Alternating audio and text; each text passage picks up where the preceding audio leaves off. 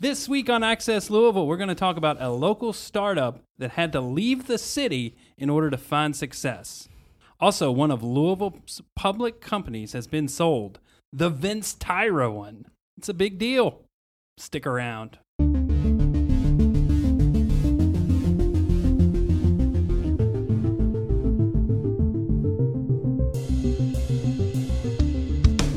Thanks for joining us. My name is David Mann, and joining me today is Brooke Timmons, Howdy.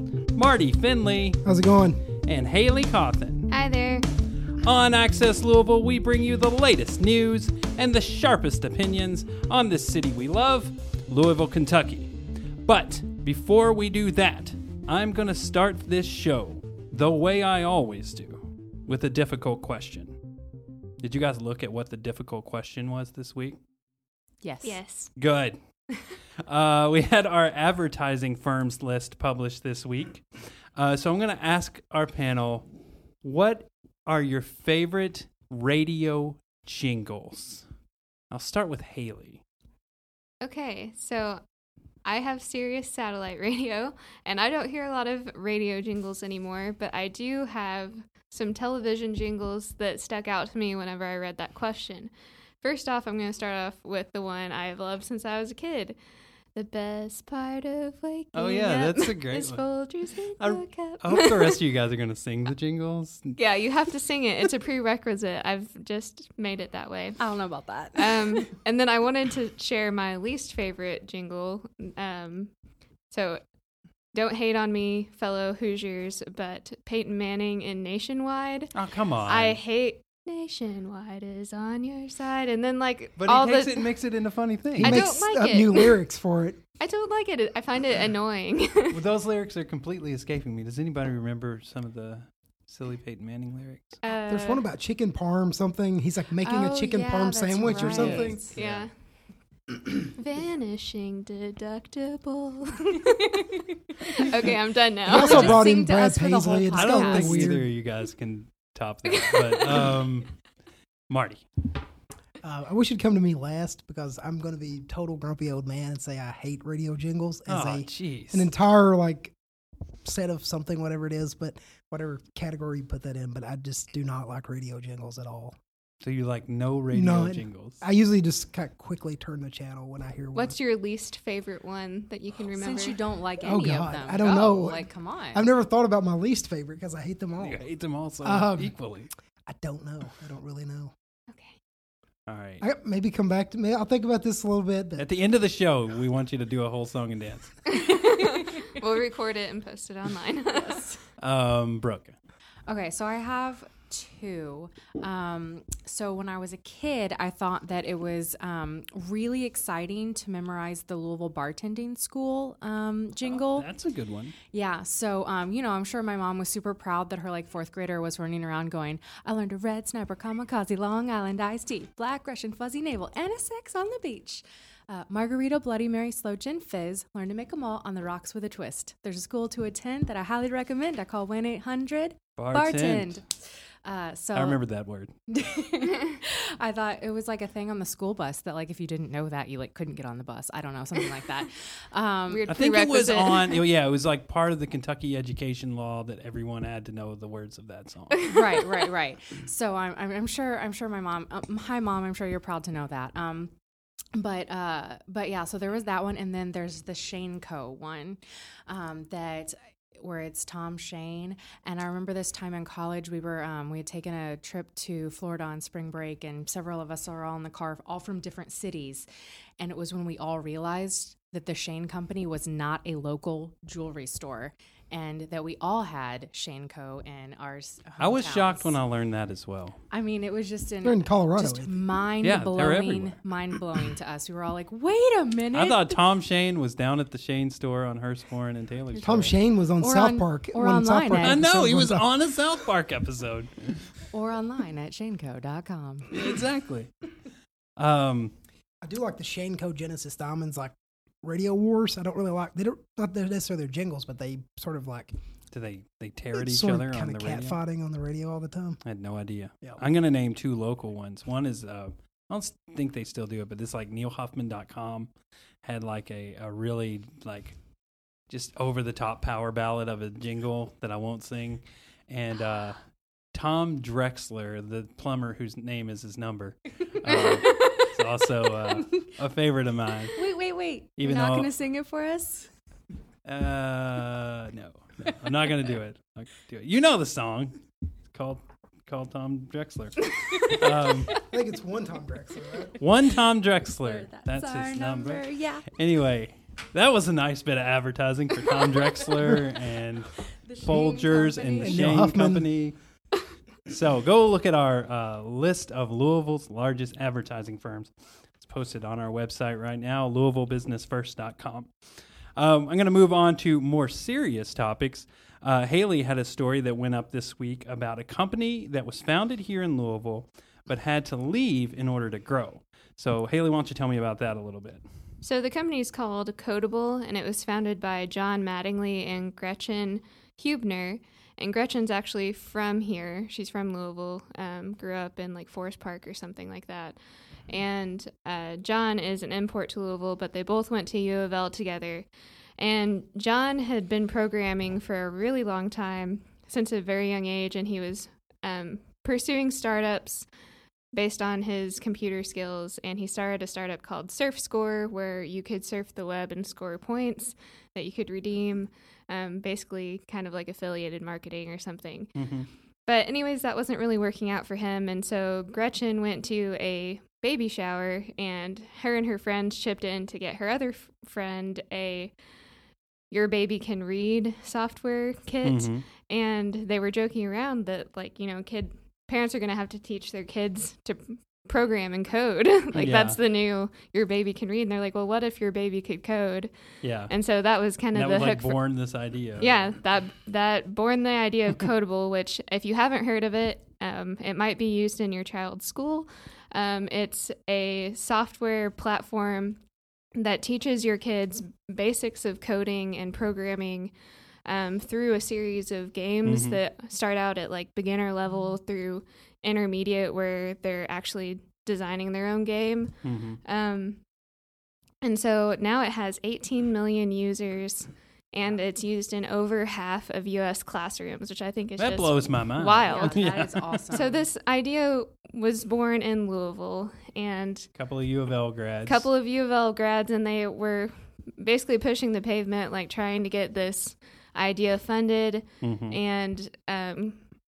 people weren't very receptive to it because it just it was too risky. Mhm. Um, And you said they went to EnterpriseCorp and that sort of thing. So what was like the reaction from EnterpriseCorp and some of the entrepreneurial groups? That, So uh, they spoke very highly of EnterpriseCorp and Tendai Charasika. Is Yeah, that how you pronounce pronounce this? it. Okay. So they spoke very highly of EnterpriseCorp and the entrepreneurial community itself, saying that they were very supportive. We're really helping them trying to get plugged in and Mhm. connected with people that can maybe help them in their venture. But then once it came time to like put the money into the Mm, company, yeah. like they were met with a lot of closed doors and not a lot of interest because it's a high risk investment just because they want to see return on investment um, immediately and proof of concept and Mhm. revenue numbers and um, I think they went to oh what was that Chrysalis, it was a Chrysalis Yes. Ventures. Yeah. yeah they went to Chrysalis and John told me that Chrysalis said come back to us when you have a million dollars in revenue Yeah. and I think that's just wild for something yeah, no, that and Chrysalis usually goes for the early stage stuff. Well, so. this was 2013. I should reference. This was 2013 when it was started in Louisville, and so it took a while.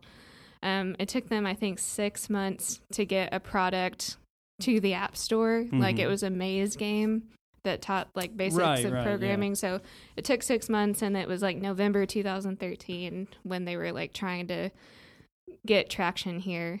Um, and so they ended up going to the Lean Startup Conference in San Francisco, California, and realized that this is where we need to be. Yeah. And so they decided to leave. And you said uh, in the story they told you that Silic- Silicon Valley people were more willing to take risk. Why was that? So they said the culture out there is just so vastly different than anywhere in the Midwest or the Southeast because they grew up watching these companies like Google and Twitter Sure. and Apple just like explode Mhm. over there. Like they have seen companies that can start from nothing and become these massive companies and historically midwestern venture capitalists and investors and stuff aren't as interested in that they're more interested in manufacturing and healthcare and like these concrete things that um, Yeah. we're more accustomed to here And I think, yeah, and like I can like see that. I, I'm always, anytime somebody pitches me a story idea, I'm like, I'm very skeptical of it. But, uh, and I, I imagine it's the same idea, especially if you're putting money into something. I'm just putting a little time into writing a story, and I'm very skeptical. But if you're asking me to put money into to something I'm skeptical about, I can see it. But I guess that's just the culture here. It's just um, not not receptive to that kind of risk. Uh, you guys feel free to weigh in on this as well. Uh, should Louisville money be more, you know, expected to take on risky companies like this? I'm just going to play devil's advocate for half a second here. because of the timing, you said what, November 2013? We were still in the recession at the time. Um, A little. noth- nothing had really bounced back yet. I think 2014 is when we started to bounce back. So, I'm not saying that was the sole reason. I'm sure it wasn't, but that was Yeah. the timing probably didn't help either here in Louisville Yeah. because things were still kind of sluggish. But that's a good point Yeah, that's true. And things were, I think the the recession kind of, it was slower. It was a slower recovery here. It seemed like. yeah, it, it was late 2013, really in Yeah. 2014 when things People were still talking back. about it when Yeah. I first started working here, and that was in 2012. So, how about you, Brooke? Anything to add on that? Well, I just think that, you know, the recession did kind of change how uh, we look at things. And, you know, a con- Louisville was a conservative market before the recession. And I Right. think that it only made it more conservative with their, their Yeah. money. So, And it seems like it didn't hit us as bad here, but it just took us longer to recover. I don't know. You know, it's like we got we got punched bad, but not directly. So Yeah. Do you Uh, guys think that the tech revolution in Louisville is like just recently started? Like maybe since 2017 or something? Or I don't know. Like I think the tech revolution is just not here. Like Oh. I mean, what, there's been some good news this year with the Microsoft. yeah, uh, I was gonna say it seems like there's a big push at least. Yeah, in and then like we had Google Fiber. I know it was just an experiment by Google, but like it's, at least we were willing to like you know, and I think they knew like Louisville knew that that was an experiment. At least they were willing to like Put Take the toe the- in the them Take water. the risk, Yeah, yeah. take the risk and say here, yeah, you can screw up our streets a little bit. Uh, of course, everybody everybody's mad about it now, but uh, I read somewhere that they were fixing those. So, uh, so you know, I, I I honestly I don't think we're yeah I think we're too risk averse. I don't think we're ever going to catch up on tech. I think we're all, it'll always be. I mean, even cities like Indianapolis, Haley, we were talking about this last week. Salesforce. Yeah, they have like Salesforce and some of these big like tech companies that can, um, you know, that they can claim. But like, what do we have? And Humana is pretty um, technologically advanced, but um, I worry that you know they're gonna you know have to go elsewhere to find the talent they need. So, but um, anything else on technology? All right, I'm gonna move us on. I wrote a story this week as well. Um, I think it's one of two stories I've written this week um, about a, uh, a company called Industrial Services of America being sold. The buyer is River Metals, which is owned by a Cincinnati company. Um, this story is interesting for a couple of reasons. ISA is a, a public company. Um, it's a small public company, but it does get some press every now and again because one of its board of directors is Vince Tyra, the University of Louisville athletic director, and people always seem to jump on this. Uh, anytime we write a story about this company, people seem to jump on it. Um, so I was, uh, I thought it was interesting that the company sold. Um, and were, were you surprised by that? well, I was going to say, like, I didn't think it was very surprising because, um, uh, basically their CEO, you know, kind of said a few, maybe it's a few years ago, that they uh, were exploring options, which is kind of corporate talk for we're we're we're really rethinking this. Um, Yeah. and um, the, also, they had last week were warned that they might be delist, delisted from the Nasdaq because their shares were trading so low. They were trading at less than a dollar per share, uh, which is you can only do that for so long before the Nasdaq will say uh, you- you're not big enough for to be on the Nasdaq. Right, right, yeah. um, so, so I was surprised that it's taken this long um, to to find a buyer, considering that the company had been pretty upfront that it was considering options, you know, maybe a couple of years back. So- Right. So, what does this mean for our local employees? Well, uh, that's the good news. Um, it looks like the uh, River Metals is going to hire um, all of the employees except for the CEO. Um, he's uh, he's got some other ventures, so I, I imagine he's just going to move on and do something else. But um, it sounds like most of the employees are going to be working for this new company when the deal closes, and that's probably going to be in about um, I think it's at late this year or early next. So uh, still still working through the due diligence process. And, well, I guess it wouldn't be due diligence, but still working through the closing process and that sort of Right, thing. right, So- right. Uh, shifting gears just a little bit is um is Louisville losing too many of our public companies? Uh, I'm starting to think so. It seems like every once in a while I write a story about um, a Louisville public company getting bought. Um, we ha- we keep a list of uh, public companies in Louisville. There, uh, back maybe five years ago, there were 19 companies on that list.